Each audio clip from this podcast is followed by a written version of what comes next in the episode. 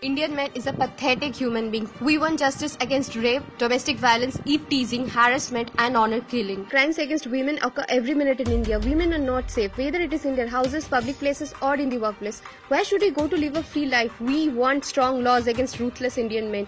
We want justice. लेकिन आदमियों का क्या क्या वो सुरक्षित है इंडिया में Oh, I almost forgot how Indian men can become victims.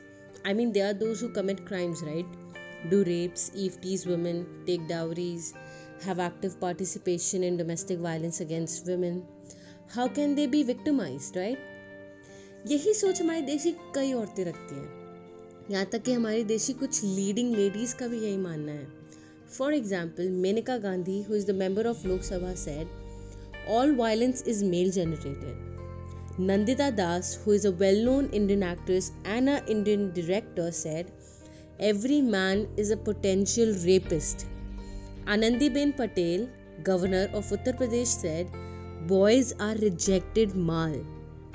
Renuka Chaudhary, member of Rajya Sabha, said, It's time for men to suffer. You cannot trust men or even your husband.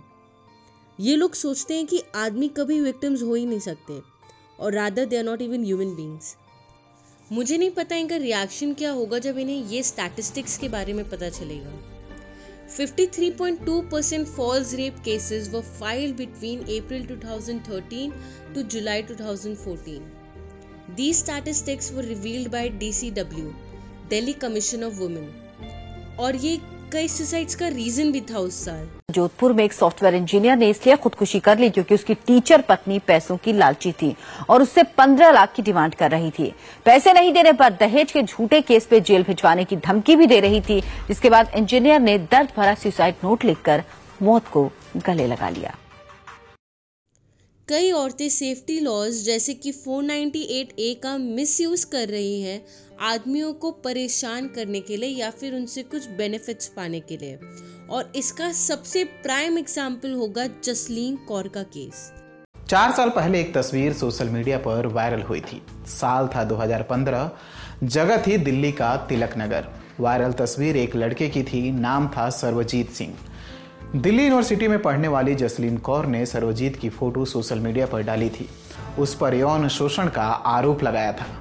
Bike पर बैठे सर्वजीत की तस्वीर डालकर जसलीन ने लिखा था, तिलक नगर में इस आदमी ने बड़ी ही बेशर्मी से मेरे ऊपर अश्लील टिप्पणी की।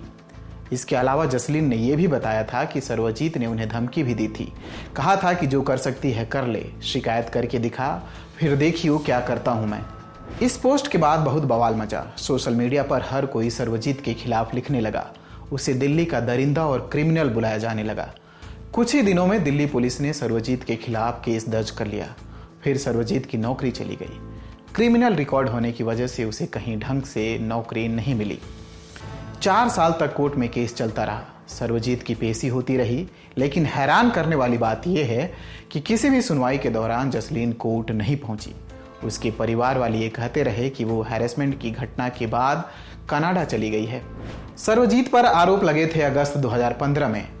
अक्टूबर 2019 चल रहा है। इस केस को चार साल बीत जाने के बाद अब फैसला आ गया है और फैसला सर्वजीत के पक्ष में आया है।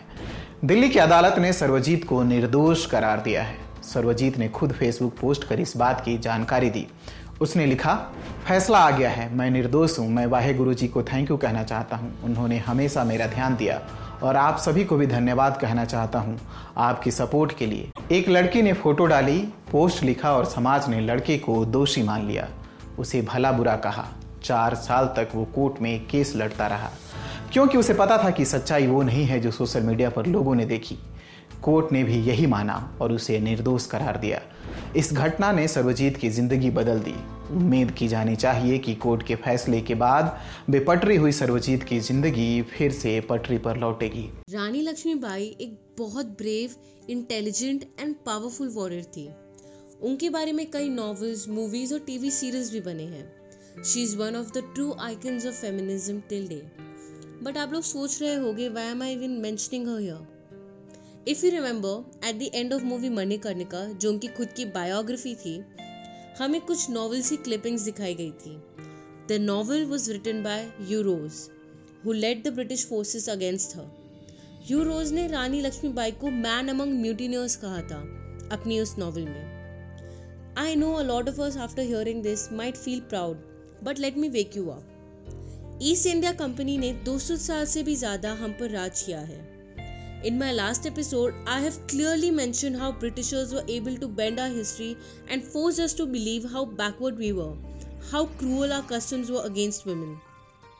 तो क्या कहीं से भी ये पॉसिबल है कि यही लोग हमारी कंट्री के किसी भी पार्ट या फिर पर्सनालिटी को प्रेस करेंगे calling Rani Lakshmi Bai man among mutineers was a direct attack on Indian man अगर किसी भी कंट्री को फिजिकली और इकोनॉमिकली डैमेज करना है, उस कंट्री को खोखला करना है तो उस कंट्री की मेल पॉपुलेशन को टारगेट करके ये काम आसानी से हो जाता है। और यही ब्रिटिशर्स ने 200 साल हमारी कंट्री में किया by downgrading Indian man in the society उन्होंने ना सिर्फ़ इंफीरियोरिटी कॉम्प्लेक्स को जन्म दिया, पर यहाँ तक कि दे मेड श्योर कि ये आगे भी इंफियोरिटी कॉम्प्लेक्स चलता रहे। और आज इसका रिज़ल्ट ये है कि हमें इतना ज़्यादा फ़र्क पड़ता है कि गोरे हमारी बॉलीवुड हमारी कंट्री के बारे में क्या सोचते हैं। जिसकी वजह से यूट्यूब पर आज इतने सारे रिएक्शन चैनल्स हैं। And this is only the tip of the iceberg आज भी जब वेस्ट में मूवीज़ या फिर टीवी सीरियल्स या फिर इवन कार्टून्स में इंडियन स्पेशली मेन को दिखाया जाता है, उन्हें nerd shy not so confident character में पोर्ट्रे किया जाता है। और इसका बेस्ट एग्ज़ाम्पल है द बिग बैंग थ्योरी जैसे सिटकॉम्स हमें ये तो मानना पड़ेगा कि फेमिनिस्ट और सो कॉल लिबरल्स और इवन मीडिया ने कोई कसर नहीं छोड़ी थी भगवान राम को डिफेम करने में। हमें भगवान राम के बारे में इतना ब्रेन वॉश किया गया है बचपन से कि आज भी लोग राम जी को कल्प्रिट मानते हैं सीता की सफरिंग्स के लिए। In the Ramayan Sita makes five choices लेकिन हमको रामायण कभी ऐसे बताया नहीं गया है। She she is the one who chooses to follow Ram to the forest जब वनवास होता है तो राम को कहा जाता है, तुम जंगल जाओ। सीता को नहीं कहते हैं। राम श्री सीता को कहती कि तो अब बैठो, यहाँ पे मैं जाके आता हूँ। सीता कहते no I will come with you it is her decision her choice Ram का, अगर वो ओबीडियंट वाइफ होती, आज्ञाकारी पत्नी होती तो वह रहती है। घर में, वो बोलती, नहीं, मैं नहीं रहूँगी, आपका कौन ख्याल करेगा? आप जंगल में रह नहीं पाओगे. She is going to the forest he tells बहुत डेंजर है, राक्षस है वहाँ पे. तो नहीं नहीं, मैं मैनेज कर लूँगी.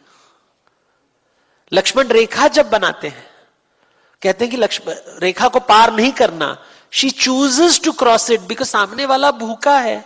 भूखे को कैसे नहीं खाना खिलाएँगे? मेरी सिक्योरिटी थोड़ी ना इंपॉर्टेंट है।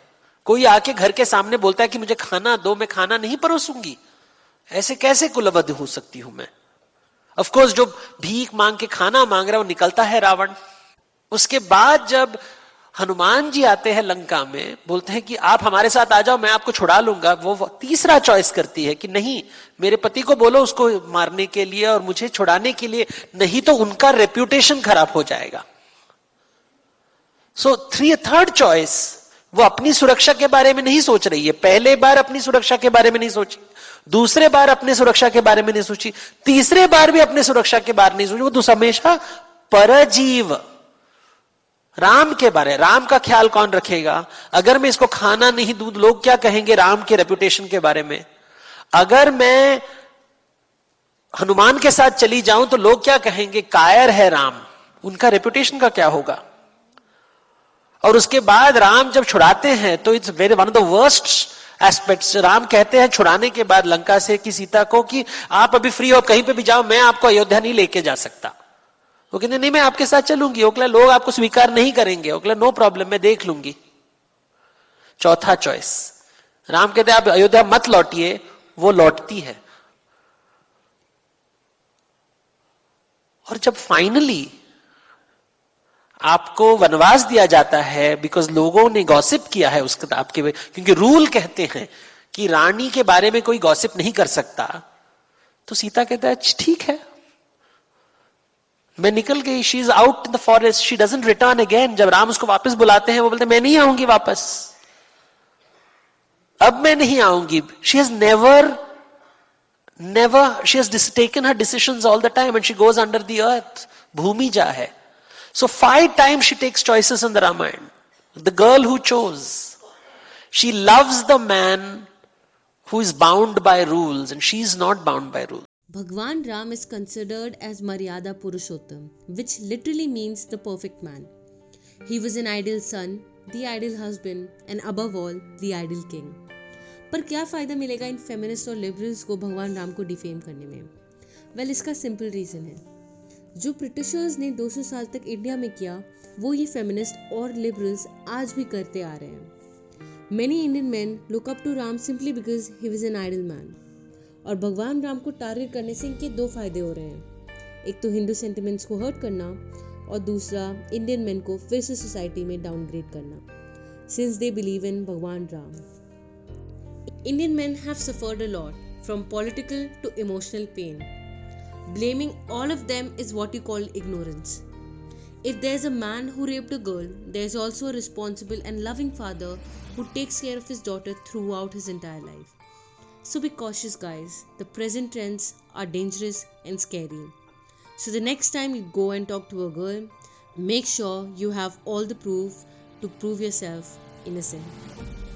And I want to make this very clear that I'm not ignoring the violence against women. Many will say that this topic is debatable, but I think the best I can say is that not all women are victims. Similarly, not all men are criminals. Thank you. Please share this episode with men and women in your life because everyone needs a wake up call. Listen to my last episode, Truth of Sati. Keep listening to Vision, a point of view. Bye.